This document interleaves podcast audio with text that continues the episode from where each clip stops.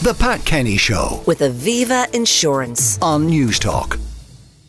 Well, I am literally uh, blessed amongst women uh, because I'm surrounded on our Friday Forum. It's a great pleasure to welcome Roisin Shortall, who I've known for many years when she was both chairing Sláinte Care and the Health Report, no, uh, when she was in the Labour Party, when she was a minister, of course, former deputy, uh, sorry, joint leader of the Social Democrats, but still waxing eloquent on all things.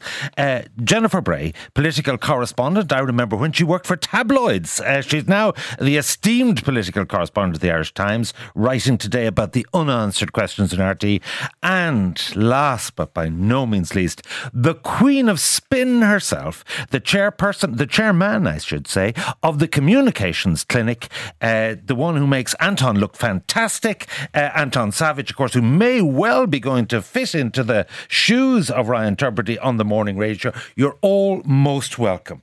Ladies, can I ask you, first of all, I at the start of the show, I, I, because I do and have done over the last ten years a lot of work, a lot of corporate gigs for people in the motor industry, both at local showroom level and at national dealership and policy level with the S I M I.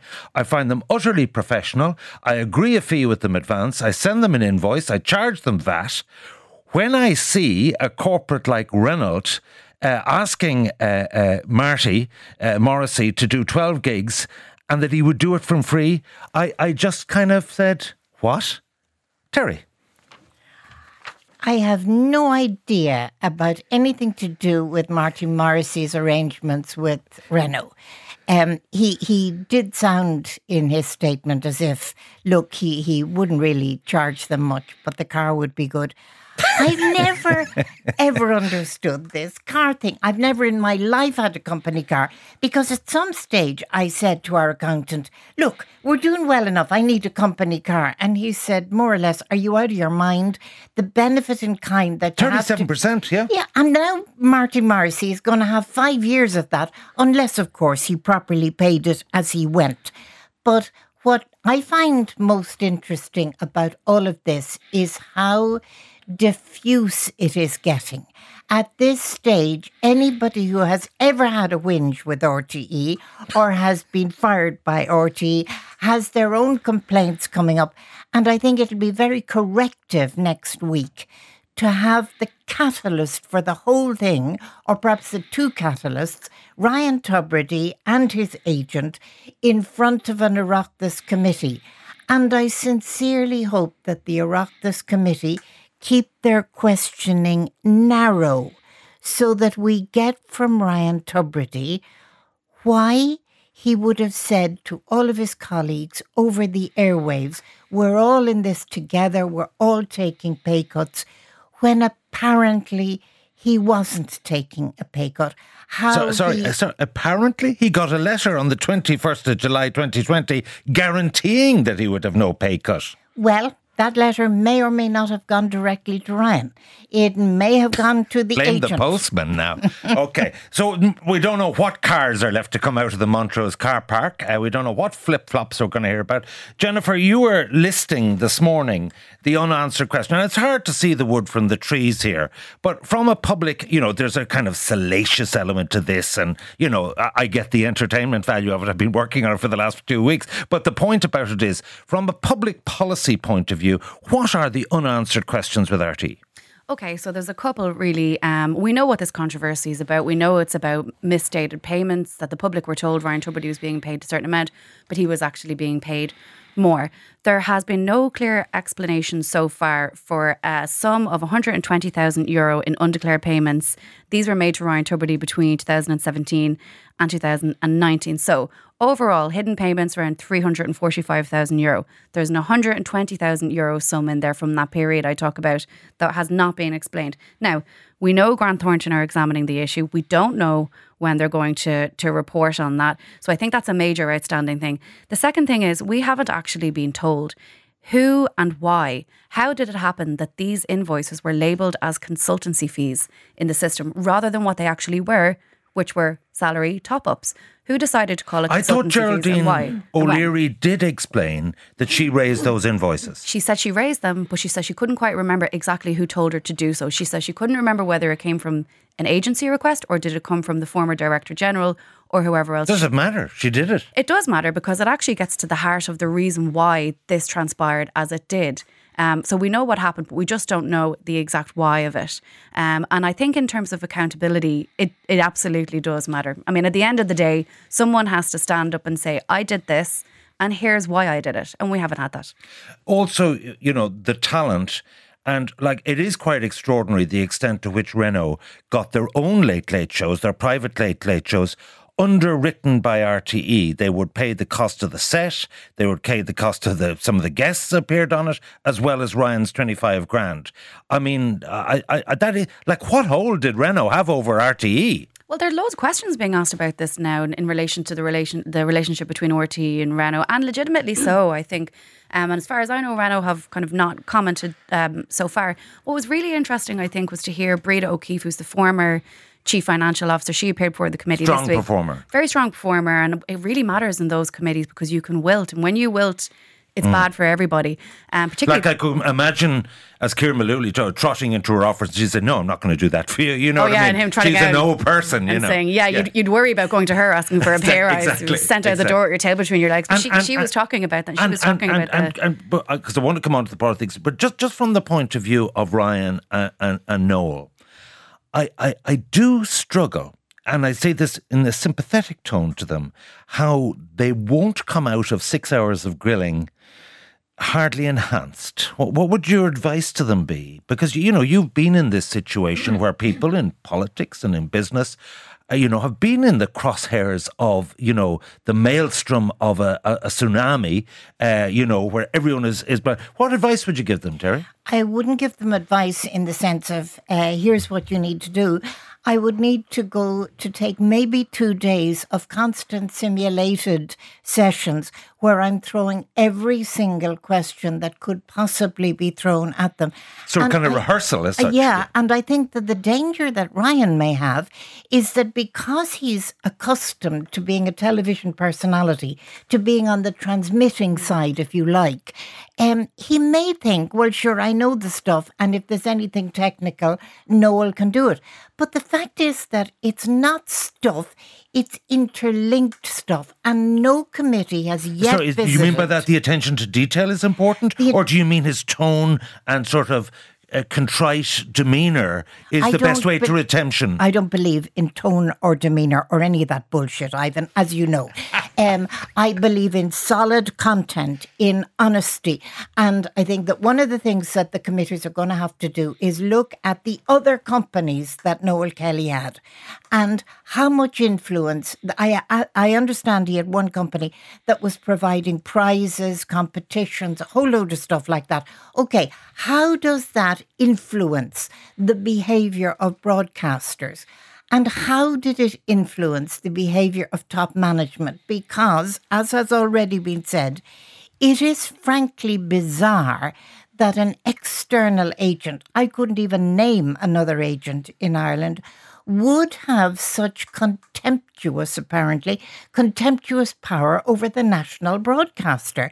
The contempt being, it's hearsay, but people saying that he said that R T É management didn't have a clue and had to basically be told what to do. We need to get all of that. And Ryan and Kelly going in together is interesting. That's the one piece of advice I would have given Ryan. Okay. I would have said, go in on your own. And and and I, I should, of course, explain that I am on Noel Kelly's books of N K management myself, amongst other agents. Uh, the politics of this. Discuss, Roisin. Okay, so we're now into week three of this scandal. And it has been hopelessly handled, I think, from R T É's perspective. Um, and we're still, even though we've kind of got a whole lot of additional information, not least Marty's car and various other things and the, the match tickets and the restaurants and all of that, the core question which kicked all of this off uh, yesterday, two weeks, has still not been answered. And that is in relation to the salary top-up that Ryan Tubridy got, who initiated that, who knew about it, and, you know, what are the records in relation to it? How is it, how is it accounted for? Well, the now, answer you've got is, it was Dee Forbes. Well, that's the answer you got. Well, th- there's an element of, it was all Dee Forbes, and it's easy to say that when she's not giving evidence. So I think it's very worthwhile that, that Ryan Tubridy and Noel Kelly are coming in next week, and hopefully they will, you know, throw light on this and we'll get answers to, to these questions. Of course, R T É could have waived the privilege that they had in relation to that key meeting that took place, that we know took place, uh, that was twenty twenty in relation to the This is the tripartite the, agreement. This is the tripartite agreement. Yeah. Okay, so it, it was a Teams meeting. Um, Dee Forbes was there, R T É solicitor, uh, Tubridy and, and Kelly. Okay, so we don't know. What are you know. calling for on that? We need to know what happened. Okay. Now, you know, Dee Forbes wasn't available, Tubridy and Kelly weren't available until now, the, the, uh, next week. But the solicitor would have known what transpired at that meeting. Mm. And R T É could have waived privilege in relation to that. Could well, they have. Ha- they have not. I mean, like, this, the solicitor lady, I saw her before the yeah. P A C it was, and she said, I've, I've, I've taken advice on this mm. and I'm not prepared because there could be litigation. Yes, Are I, you not accepting that? But, but there's protection on that client-solicitor yeah. relationship. Yeah. But I, as I understand it, R T É could have waived that, okay, okay, and allowed her to say exactly what happened. So, so they're the key questions that still haven't been answered. Um, but what the last two weeks have shown us is, and you know, Terry spoke about tone and demeanour. I think there has been an appalling attitude by R T É in relation to how they account for the very substantial public funding that they get, two hundred million a year, right? A massive amount of public money. And there's accountability for the spending of that money. That's the first area of accountability. The second area is in relation to the truth in the news and them being honest and truthful with the public. But and, they would and say... we haven't had that. They would we say... We haven't had that on, transparency. On the last published accounts, they, they got whatever it was, one hundred ninety-six million from the licence fee. But... you know, Geraldine O'Leary said over a decade, she earned, you know, through the commercials, one point six five billion, and we did it at a cost of, you know, one point six million through these barter accounts. I mean, like, in, in, in, in art, take that commercial money away from R T É and what have you left with? Yeah, and, and that's a very important topic. But the fundamental thing that kicked all of this off is the fact that we didn't get the truth in relation to Ryan Tubridy taking a pay cut. They they portrayed it as a pay cut for the top ten earners. That wasn't true. And that needs to be explained. That's the fundamental thing. But what we saw in terms of the attitude of various R T É people that came in be, before the two committees was this cavalier approach. The early days, like they came out and, you know, before the committees, they didn't ha- they weren't prepared. They didn't have answers to basic questions, and they, they thought, didn't know their own salary in some cases. Ex- exactly, yeah, yeah, yeah. but but I mean it, it, that okay. it, that indicates okay. a kind of point, an ethic we're, we're, and an attitude okay. at that is not acceptable. All of the sewage will be exposed. So Kevin Backhurst comes in on Monday. What would you say, Terry, that he should try and by by this time next year, by the first of October, where should he try and position the organisation? What ch- does he need to have heads in the bucket on the executive board? Because if you sack someone in this country, you've got to pay two years' salary to them, and so on. What do you think Kevin Backhurst should do now? First of all, I think he should continue to be what he was yesterday. It was almost permission to breathe watching this man last night on television, because he actually listened to the incoming questions. He was respectful to the journalists asking them. And when he couldn't answer a question, he explained courteously why he couldn't. We need to have that, the attitude embodied in him to continue like that. The second thing is that this weekend is going to decide a lot of the things he can do in the future. I would recommend, for starters, that he stops the use of this idiotic phrase, executive board. It's the lead team, it's the top managers, it's not an entity per se. The second thing is that between Geraldine O'Leary's uh, departure, because she's leaving in August anyway, and I would suspect one or more other resignations, his slate is going to be cleaner. And he can then decide, okay, the lead team I need must do this, this, this, this, and this. I therefore need that number of people. I need new people, or I need to take somebody from one area and put them into another area. And I need to do something. I would sincerely hope he does this. I believe that he needs to do town hall meetings right throughout R T É, where he stands up, where people get coffee, sandwiches, whatever, because food is great at these sort of meetings. And he says, OK, let me give you a brief five-minuter. Here's the priorities. Now tell me your questions.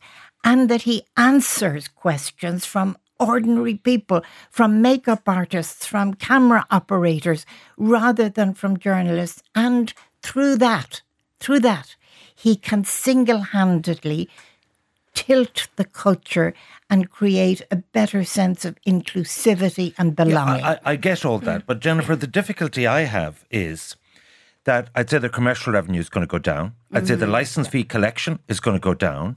They have ninety-five million of borrowings. They're set to lose thirty million a year before this starts. They actually need, urgently, a cash bailout of about fifty billion, I reckon. Absolutely. And Leo Varadkar was asked about this yesterday at a press conference, and he said, I'm, I'm actually not going to go there, as in I'm not going to commit to a full bailout of this company. And he said it will come to a question, he's sure, in the future of that cash being needed, but the government aren't making that commitment now. R T É have a debt ceiling of one hundred million, debt's currently around ninety-five million. They're going to be squeezed on all sides. There's a reputational hit commercially, um, you know, and God only knows what will come out of all the things that we've heard in the and last couple of weeks. And licence fee collection will be, I mean, I thought yep. it was incredible for Catherine Muppet Martin to say, when asked about the licence fee, that she couldn't advise people whether they should or shouldn't pay it. God damn it, it's the law of the land. I was very surprised to see that, actually. What and I watched Muppet. I watched that, I listened to that press conference, and I thought that's very unusual um, for the Minister for Media to come out and say that that's not going to help. She couldn't give people advice on whether to pay it or not. Yeah, yeah, I mean, what sort of yeah. incompetence there's is that? There's a big road? element, I think, at ministerial level, there's a big element of lead, leading from behind. She should have been out front from the very start, and she hasn't been, unfortunately. But Kevin Backhurst has a massive job to do. Certainly the things he's been saying over the last few days are encouraging, I'd have to say. But I mean, essentially what he needs to do is restore confidence in public service broadcasting, because R T É has been very seriously rocked by all of this. And you will have that fallout of people saying, why should I pay the, the, the, the licence fee and that? So he needs to restore confidence in the principle of public service bro- broadcasting. And assure people that they will hear the truth about how R T É is, is, is organised. And that means changing the culture within R T É. The culture change has to come from the absolute top and, and better people there. But critically, he also has to bring the staff in R T É with them, because they are reeling at this stage. They mm-hmm. are people who are out, you know, working long hours, all of that kind of thing. And they have been seriously let down by management there. So, like, I Well, they're under- going to be downsized, whether they like it or not. Well, well look, that's the reality I can understand Leo Varadkar saying, I'm not going to write a blank cheque, yeah. nor should he, you know. But, but, I mean, we have to commit to public service broadcasting, but it has to be on certain conditions. Okay, let's let's go to the other big story of the week, which in some way is, is esoteric, but in another way it's actually much more important. That is the summer economic statement. The budget is on the tenth of October, Budget twenty-four, and how that's going to be put together. Today you have in all the papers the Fiscal Advisory Council, which are the watchdog of public money. And we run the real risk of doing what we did in the early noughties. All this money came in from property transactions, stamp duty, the construction industry. When the music stopped, we had actually spent all that money in more public servants and so on, and we had a financial fiscal crisis. The Troika came and all of this. When the tech money goes, when the intellectual property moves off of Ireland, are we going to be faced with the same thing? And all the politicians are really worrying about, well, if the Shinners are going to get in, we're not going to let them spend it. And that is the kind of attitude that you would have personified back in your day, Ivan. That is how politics works. I was part of a cabinet that had a balanced budget. But anyway, no, so the point is this. Politics versus economics. Which way will they go? They'll go with politics. They have already gone with politics. They're saying, well, we're breaking our own rules, but in a very good cause, and we are unlikely to have this amount of money. And uh, Ivan, you, your, your sketch of what happened the last time missed out on things. You said, well, we got more civil servants. what is in, in train, as I understand it now, is more infrastructure, that we might actually get the Metrolink. We might get things that would connect this country and that, more importantly, would tilt it away from Dublin to the west. All of that might be good things to do with the money that we have. Absolutely. Make us more productive and competitive and all of that. Do you get my overall point? I which do, is this. I do. Do they say, because just imagine, if Sinn Féin get in next year and get over seventy seats, and first thing they're faced with is current budget surplus of twelve billion. Oh, lads, we're going to spend this on, you know, health and housing and all the rest of it. I very much doubt that if Sinn Féin got in next year on current polls that they get more than seventy seats. But yeah, I do get what you're saying. There's there's two people in the way of a complete budget blowout, and that's Prudent Pascal and Moderate Michael, and they're there in the corner saying, we're not going to let you do this, you know, you're not going to blow the budget, you know, this happened fifteen years ago. Um, and we So saw you, you think they will prevail? I think they have prevailed. Look at the figures, you know, they've announced in summer economic statement, and like people are like, what is that? Because people are busy and they don't have time to go wondering about these things. Well, that's not what the Fiscal Advisory Council are saying. They're saying they've lost credibility. Well, the Fiscal Advisory Council are saying it's repeating a pattern, undermining credibility. But they say that pretty much every year. And the government's attitude basically is, well, actually, in the end of the day, they always come on, on side and say that actually the government in the end took the right course of action.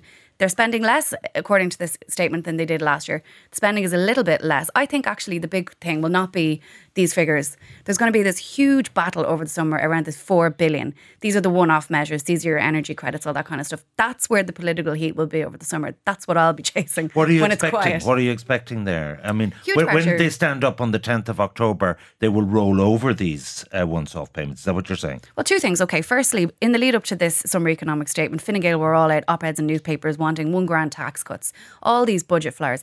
Actually, the tax package that was outlined in summer economic statement is pretty billion. much the same yeah, as last yeah, year. Yeah, yeah. Um, now, they always find money down the back of the couch, yeah, you know they that. Will, and, they, and, they, yeah. and they probably will. But I think you'll see huge pressure around social welfare. We've already heard in parliamentary party meetings, T Ds saying, we need twenty euro extra per week in the social welfare and pensions, et cetera. Just expect more of that. Budget kites all summer. Get ready. OK, Social Democrats' perspective. Okay, I would say it's not so much the politics thing that are important, but what's actually happening to the economy. And one of the key criticisms of I FAC and others in relation to the summer economic statement and the the the, the excuse me budgetary approach generally over recent years is the fact that we're now in a situation where there's money to spend, but we can't spend it because because of of serious constraints within the economy, and that is as a result of virtually no long-term planning by this government and the last government. So we're now in a situation where there's money available to put into, say, disability services or the health service or in housing, but we can't spend it because we don't have the staff. Mm. And that's the biggest the constraint. Yeah, yeah, that's the biggest constraint now on, on the country and on, on the economy.